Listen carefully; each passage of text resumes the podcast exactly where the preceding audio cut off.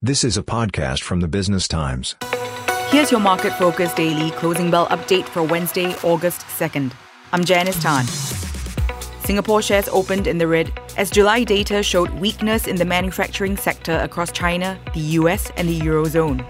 The Straits Times Index was down 0.6% at the open, ending at 3,325.02 points, down 1.45%. Value turnover for the day was $1.28 billion.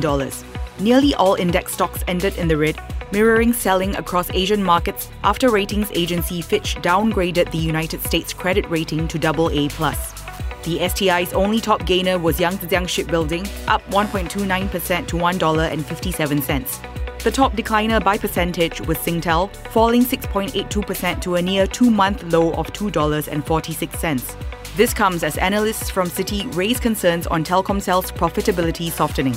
It's Singtel's regional associate in Indonesia. Emperador was flat at 51.5 cents, and Frasers Logistics and Commercial Trust flat at $1.24. This is a podcast by the Business Times. Find more BT podcasts at businesstimes.com.sg slash podcasts or wherever you get your podcasts. This podcast is meant to provide general information only. SPH Media accepts no liability for loss arising from any reliance on the podcast or use of third parties' products and services.